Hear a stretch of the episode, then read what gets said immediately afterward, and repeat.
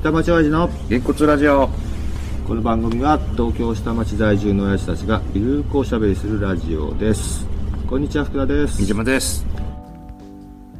今回は3月28日に亡くなられた坂本龍一さんの話になりました。じゃあ昨日なんか買っちゃったって、ん。ラジオで坂本龍一さん亡くなったことは話すんですか？って言われて、いや別に話していいんだったら話すけど、うんいやまあその話はねどっかで出るだろうなって俺も思ってるでも笑い事じゃないんだけどね、うん。だってもう秒読みだったじゃんそうだからまあ幸高宏さんのね橋高橋さんの方がそう早かっただけです話をした時にうん。僕言ったんですよね、うん。その話をね、うん。だからその教授の方がうん。やっぱりずっと病気してたんで,、でその時も同じこと言ったけど、ん。その今年になって活動がすごかったんですよ、うんそのアルバムを出して、言ってたね。精力的だったアルバムもね、うん。日記なんですよあれって、うあの音楽っていうよりも、ん。日々の日常の音を残す、要は日記を言葉じゃなくて音で残してるような、うんだから生きてる証を残してるような感じ、だから死を悟った人がうん。ものすごく生に対しての執着をうん。出してるっていうような感じの作品だったんでうん。余計にこれは本当にやばいんだって思ってたところうん。に幸宏さんだったんででそれはまたショックだったしで、ね、間を空けずにこういうことになったんでやっぱりちょっとショックでしたよ。うん。それはさすがにね。まあほらお二人が勝田さんと西尾さんがジャッキー・チェンだかスター・ウォーズだかが 自分の歴史の中に刻まれてるように まあ僕もほら YMO はやっぱり刻まれてるしね。そうねそうね。であとまあ教授の場合はただ音楽家っていうだけじゃなくて、うん。ここ近年は環境活動とか政治的なうんうんうんいろいろあれがあったじゃないですか、だいぶね。俺だからあの人が病気になった時に、陰謀説じゃないけど、うん。そういうのでなんか殺されるんじゃないかって心配した。あーだから僕清志郎が亡くなった時も、うん。この人はもしかしたら殺されたんじゃないかなと思うぐらいやっぱりそういう発言が多かったから、まあ言ったら反体制の先鋒だった人だからだね。うん。しっかりいろいろ考えをお持ちの方だったんだよね、ちなみに YMO の曲で一番好きな曲は「トンプー」って曲なんですけああどトンプね。東の風ね。東の風、でそれと「中国女」って曲が、まあ、中国女はミキロさんの曲ですけど、うん。あれってシームレスでつながってる曲なんですよね、うん。あのアルバムの中では、で僕音楽を聴いた中で、うん。まあ、今までの人生で何度かこうバーンって後ろにひっくり返るぐらいの衝撃。うん。うんあのよく鳥肌立つとかあるじゃないですか、うんうんうん。僕本当好きな音楽でものすごいこうなんていうの刺激を受けたものってサブイボですよ大人で、うんうん。うん立つんですけど、うんそれ以上の衝撃だったうちの一つが、うん。ポンプ？トンプ。と中国音楽のあの YMO ですよね要はね、を中1の時に、うん。まあ後追いですけどねリアルタイムでは間に合ってないので、うん聞いた時に、いうん。やもう雷打たれたような感覚のうちの一つですね。えトンプって坂本さん作曲？そう、あれなんかさ坂本さんが亡くなっちゃった時にうん。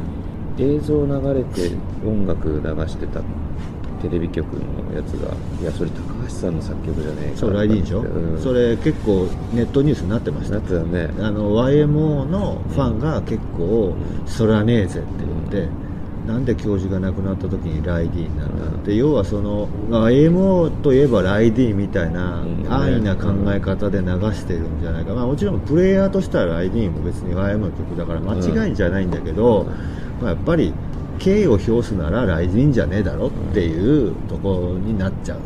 まあそれは賛否あったんですよ。君に胸キュンぐらいにしとけばよかった。まあ、まあ どうなんだろうな。逆にその方が YMO ファンはうなるんじゃないの？どうだろうか。他にもあるだろうって思うけどね。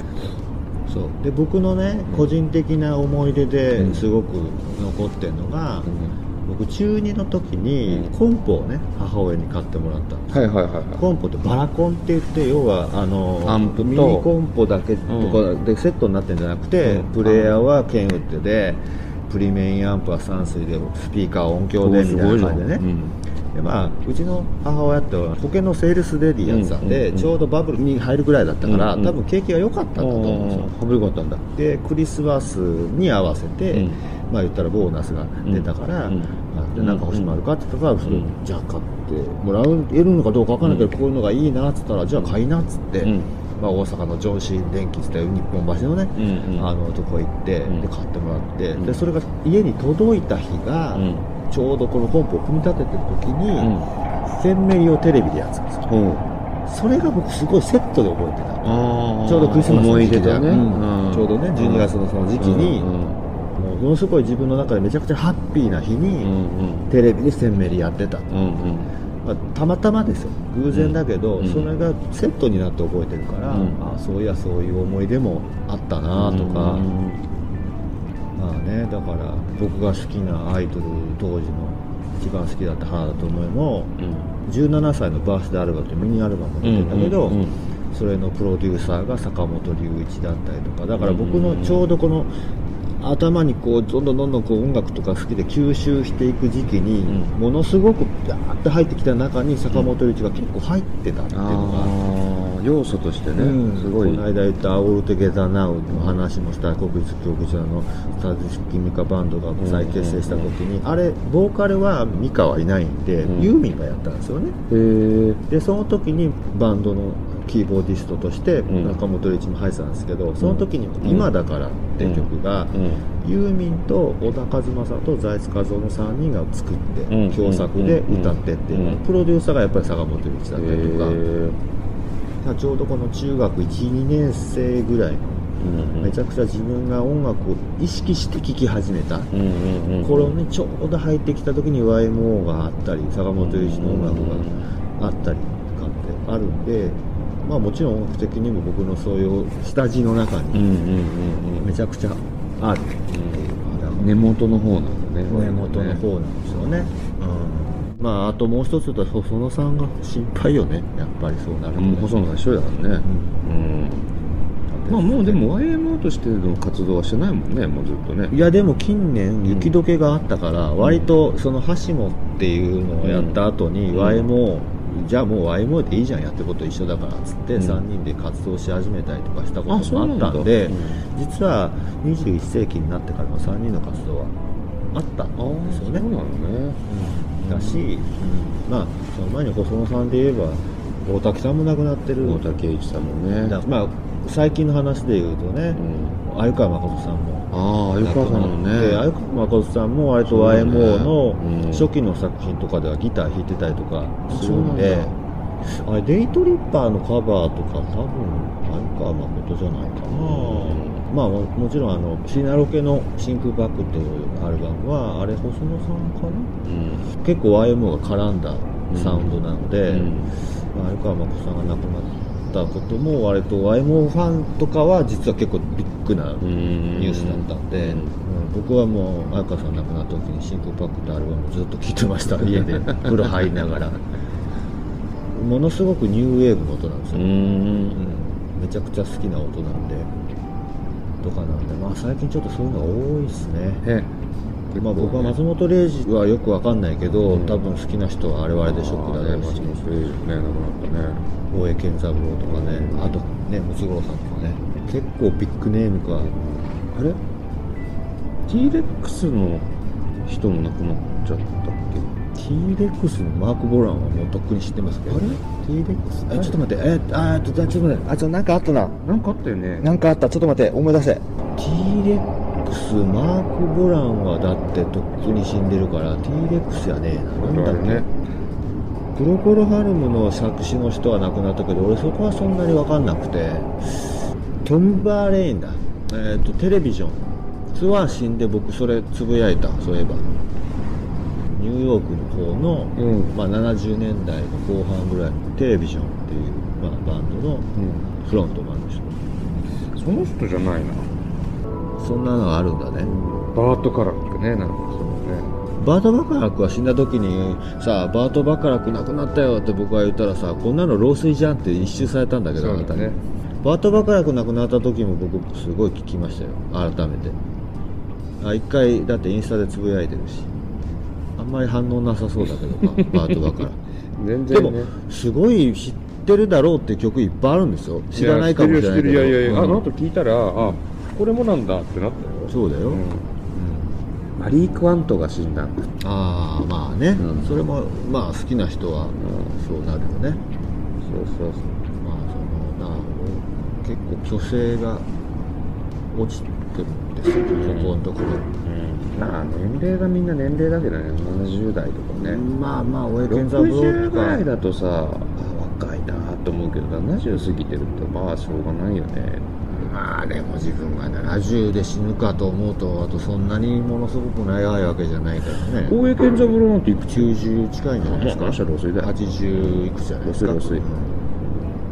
俺ムツゴロウさん僕亡くなった時にムツゴロウさんって、ん。ごめんなさい僕の中ではままままだ生きてらっしゃったんやと思って逆にね。逆に。あまだいやだからね。最近出てないから俺うん。もう,、もう亡くなられてたって勝手に勘違いしてて、いつの間にかいなくなっちゃうからね、うん。もう年取ってくるとね。そうそうそうやっぱりあの人どうしたんだろうってねおすぎとピーコおすぎとピーコな、あれもね。亡くなったんじゃないよ。もちろん、うん亡くなったんじゃない。もんね認知症になって、うん。でしかもなんか行方不明になってたんだよねピーコさんの方は。そうまあもう見つかってちゃんと施設に入ったらしいんだけど、もういくつもあの人たち70ぐらいでしょ？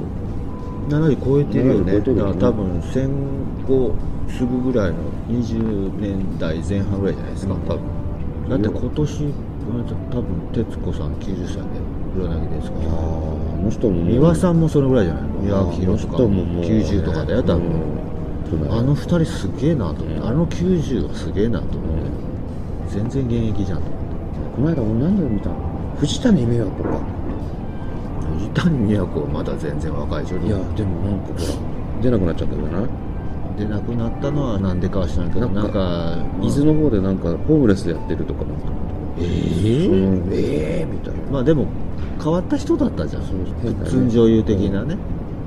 うん。そうそう。でもほらあるじゃん。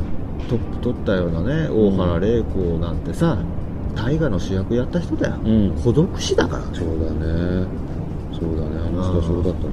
そんなで芸能界って何なんだろうって思うよ、